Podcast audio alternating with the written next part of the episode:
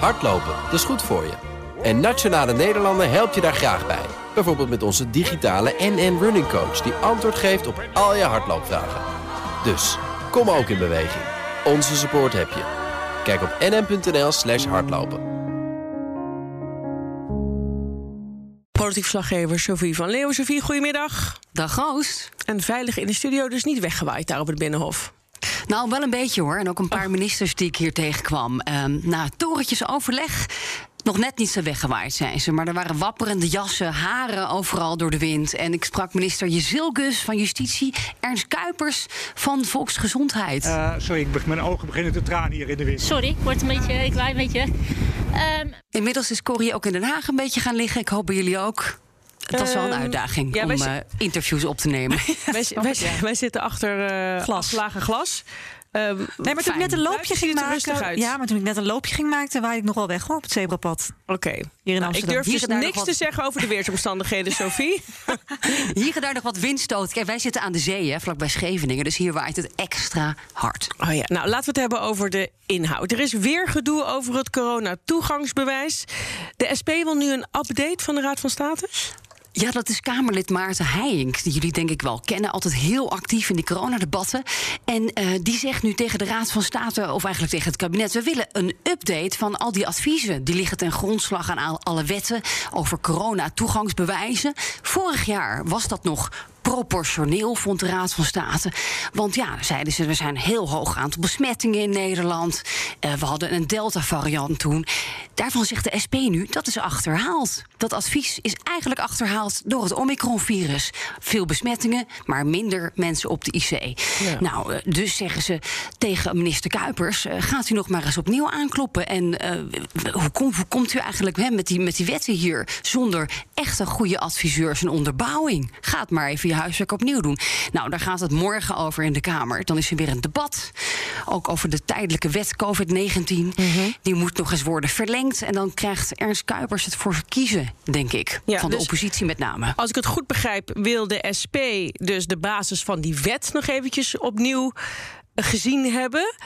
En dat terwijl ja. we weten dat inhoudelijk gezien de TU Delft al onderzoek heeft gedaan en heeft gezegd: een effect is minimaal. Daar is natuurlijk heel veel kritiek op vanuit de wetenschap, maar ook vanuit de Tweede Kamer. Hè, wat hebben we er eigenlijk aan? Maar het kabinet houdt nog een beetje vast aan eerdere advies waarin staat: het is wel degelijk proportioneel. En dat zit allemaal op losse schroeven nu. En dus dan begint weer dat politieke spel van wat we vorige week ook zagen in het coronadebat. Dat toch wel heel veel Kamerleden nu zeggen: kabinet, ga je huiswerk doen. Ja. En dat dwingen ze nu eigenlijk af door te zeggen de Raad van State moet opnieuw eigenlijk kijken naar die eerdere adviezen. Want die kloppen helemaal niet meer. Dus dat is wel een probleem natuurlijk voor Kuipers. Die zal er toch echt een, een goed antwoord op moeten gaan geven. En ja, dat zal die hopelijk morgen gaan doen. En dan, ja, wie weet, een extra advies. En, en dan gaat het dan alsnog onderuit. Ja. Is er nou in, een, in, in de Kamer al een wezenlijk debat gevoerd... überhaupt over de wenselijkheid van het inzetten van zo'n coronatoegangsbewijs? Even los van of het effectief zou kunnen zijn of niet. Willen wij dit, en zij zitten daar als volksvertegenwoordigers, in Nederland überhaupt met elkaar inzetten? Dat is natuurlijk een hele andere discussie dan dat heel erg op de details zitten met hoeveel procent het wel of niet zou helpen. Is die discussie gevoerd? Nou, die wordt hier voortdurend gevoerd. En morgen is er weer eentje, want dan ligt er een motie op tafel. Dat is de motie van Van der Staaij en Pieter Omtzigt van der Staaij van de SGP. Mm -hmm. Die zeggen, wij willen dat het kabinet de wet, dus dat is de 2G-wet, ja. dat die dat terugtrekt. Want het is helemaal niet onderbouwd en het is niet proportioneel en niemand wil het. En ik hoor dat daar misschien zelfs wel een meerderheid voor zou kunnen komen. Dat is nog een beetje spannend. Ja. Maar er wordt voortdurend gedebatteerd. En je ziet dus dat er een verschuiving aan het plaatsvinden. Het ja. brokkelt af. ChristenUnie hè, wil het eigenlijk niet meer. Nou, de linker oppositie willen het eigenlijk ook niet meer. De rest van de oppositie ook niet. Daar gaat je meerderheid. Ja. Dus ik denk dat, dat, ja, dat het nog wel eens heel snel voorbij zou kunnen zijn als je dit zo hoort in Den Haag. Oké, okay, en hoe staat eh, minister Kuipers erin? Ik heb het net nog even aan zijn wapperende jasje getrokken. Eh, want ook in Denemarken zie je nu dat het gewoon ophoudt. Dat ze zeggen daar, de premier zegt... COVID is geen gevaar voor de samenleving. Als je het vandaag aan Kuipers vraagt, dan zegt hij tegen mij... nou nee, zoals het er nu voor staat in de ziekenhuizen... gaan we dat, als het aan mij ligt, gewoon niet doen. Zeer hoog aantal besmettingen, wat nog verder stijgt. Met daarbij nu een stijging ook van uh, de druk op de zorg.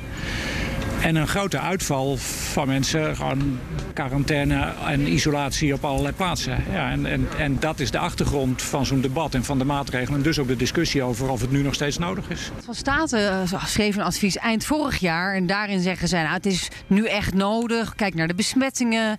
Dat is een Delta-advies. Maar dat is nu achterhaald. Moet u niet gewoon een nieuw advies vragen bij de Raad van State? Over proportionaliteit. eind vorig jaar hadden we te maken met 14.000 besmettingen besmettingen per dag. Nu zijn het er 80.000 plus. Gelukkig bij ook de huidige status van immuniteit, afweer van mensen, met minder druk op de zorg.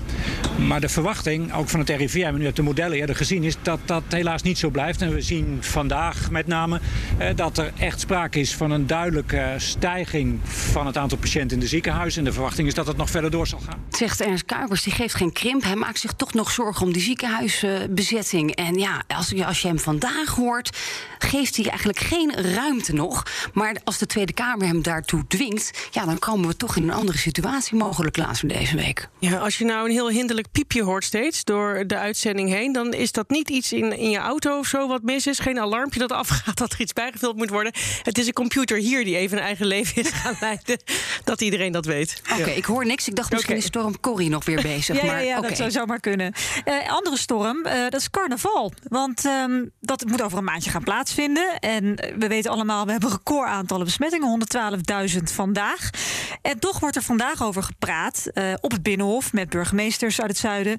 Gaat dit door eind volgende maand? Wat kun je daarop zeggen, Sophie? Ja, we hebben het gevraagd aan de minister van, uh, van Justitie, Jezil Gus. Die heeft een gesprek trouwens, ik denk in Utrecht, bij, he, de, met, de burgemeesters, de carnavalsburgemeesters. Mm Maastricht, Den Bosch, ook Bruls uit Nijmegen. Ja, het gaat dus wel door. Alleen de vraag is, hoe dan? Want ja, op anderhalve meter carnaval vieren, dat is natuurlijk heel lastig te handhaven. We zullen met elkaar moeten kijken hoe dat door kan gaan met de maatregelen die we hebben. Hè. Want die gelden en als die dan nog steeds gelden, dan moet iedereen zich daaraan houden. Vanavond ga ik met de carnavalsburgemeesters kijken. Wat zijn dan de verschillende scenario's? Wat voor ideeën hebben zij dan binnen de bestaande maatregelen om dat vorm te geven? Dat is echt precies het uh, onderwerp van gesprek van vanavond. Dus daar kan ik niet op vooruit lopen. Maar goed, volgens mij weten we twee dingen. Dat er maatregelen staan, dat mensen graag carnaval willen vieren. En nu gaan we kijken hoe we dat uh, kunnen combineren en wat voor ideeën de burgemeesters uh, daarbij hebben. Nou ja, ik zie het als. Je, je kunt niet zeggen. deze vijf, zes dagen of deze week bestaat uh, het virus even niet meer, helaas.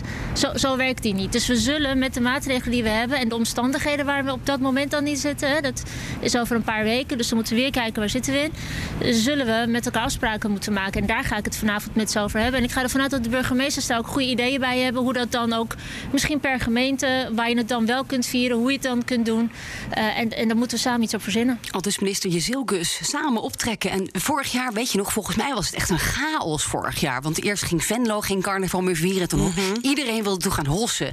Ergens anders in een carnavalstad. Ja. Nou, het idee is om het dit jaar iets beter te organiseren. En ja, wie weet dat het dan mee gaat vallen maar met dan, chaos. Dan verwachten we dus eigenlijk niet hoe we carnaval kennen met volle kroegen. En uh, dat, dat zie jij niet gebeuren, Sophie. Of kan er echt nog een soort konijn uit de hoge hoed komen de komende maand? Nou, ik denk wel dat, het, dat er nog wel iets gaat gebeuren. Uh, volgens mij is het hè, aan het einde van deze maand dat, dat de kroegen vol zullen zijn. En uh, dat, uh, dat, het daar, dat er geen afstand wordt gehouden. En dat mensen alsnog in een Polonaise gaan. Dat kun je eigenlijk niet. Dat kun je waarschijnlijk niet voorkomen. Dus ik ben heel benieuwd waarmee die burgemeesters willen komen. Of iets met toegangkaartjes. Of ja, gaat er dan de parade. Of misschien wel in de, op, in de open lucht en niet binnen. Ik heb geen idee wat, wat, ze, wat ze van plan zijn vanavond. Collega Leendert Beek die is erbij. En ik hoop dat hij dan uh, ons later een update geeft van de briljante plannen om, ja, om dit een beetje in de gaten te houden. Maar ja, carnaval is carnaval, jongens. Ja. Denk je niet? Ik zou niet weten wat je daarop kunt verzinnen. Een anderhalve meter. Uh... Uh, Polonaise. Polonaise of zo? Een Polonaise op anderhalve meter. Ja, ik weet het niet en, hoor. Ik ben en... geen carnavalsvierder, hè, maar ik kan me zo voorstellen dat het wel echt voor mensen die daar van houden dat het, ja, dat het heel belangrijk is om er dit jaar wel dan ergens uiting aan te geven op een of andere manier. Ja, maar ik kan me ook voorstellen dat dat tot heel veel gedoe gaat leiden. Ook weer misschien bij andere burgemeesters. Ja, maar als je carnaval mag vieren, waarom mag ik dan geen festival organiseren? Ja. Waarom gaat mijn evenement dan niet door? En dat is natuurlijk niet uit te leggen. En ik denk dat daar ook wel echt een, ja, een, pijn- een pijnlijk probleem zit voor, voor de, ja, de burgemeesters en ook de ministers. Eh, hoezo de, e- de, de ene kant van Nederland wel en de, de andere kant van Nederland niet? Dat gaat voor problemen zorgen, voor, voorspel ik jullie. Ja. Maar eh, ja, vanavond hopelijk iets meer duidelijkheid daarover. Eh, of gooien we dan toch maar binnen een paar weken alles open bij de volgende persconferentie? Ja. Dat is natuurlijk ook nog een optie, hè? Of we hebben nog even. zeggen, we, we schuiven het een beetje door naar de zomer. Carnaval in de zomer. Dat is eentje die ik ook heb gehoord. Volgens mij een voorstel van Depla, de burgemeester van Breda. Eh, Ik heb dat ook nog even voorgelegd aan de minister van Sociale Zaken, opvolger van Koolmees. Sowieso moeten we niet gewoon hè, seizoenswerk gaan doen. Dus festivals in de zomer, evenementen in de zomer, carnaval in de zomer. Koningsdag in de zomer. Alles in de zomer. Ja, het is wel heel suf eigenlijk en saai. eh, Maar in ieder geval van Gennep die is erover aan het nadenken. En ja, over die lange termijn strategie waar we al heel lang wachten in Den Haag. Ja, dat is een, eh, dat is een hele relevante vraag. Ehm, we zijn op dit moment ehm, met elkaar in gesprek in het kabinet. Hè, eh, collega Kuipers, ikzelf, een aantal anderen. ehm, om te kijken wat dat langetermijnperspectief moet zijn. Daar gaan we de komende weken mee naar buiten komen. We zijn ook begonnen met de gesprekken met de verschillende sectoren. Van, hè, wat zie je zelf als perspectief? Onder welke voorwaarden kun je wat wel en wat niet doen? Ehm, dat zijn ook gesprekken die nu begonnen zijn en de komende weken gaan plaatsvinden. En dan komen we met het bredere beeld naar buiten.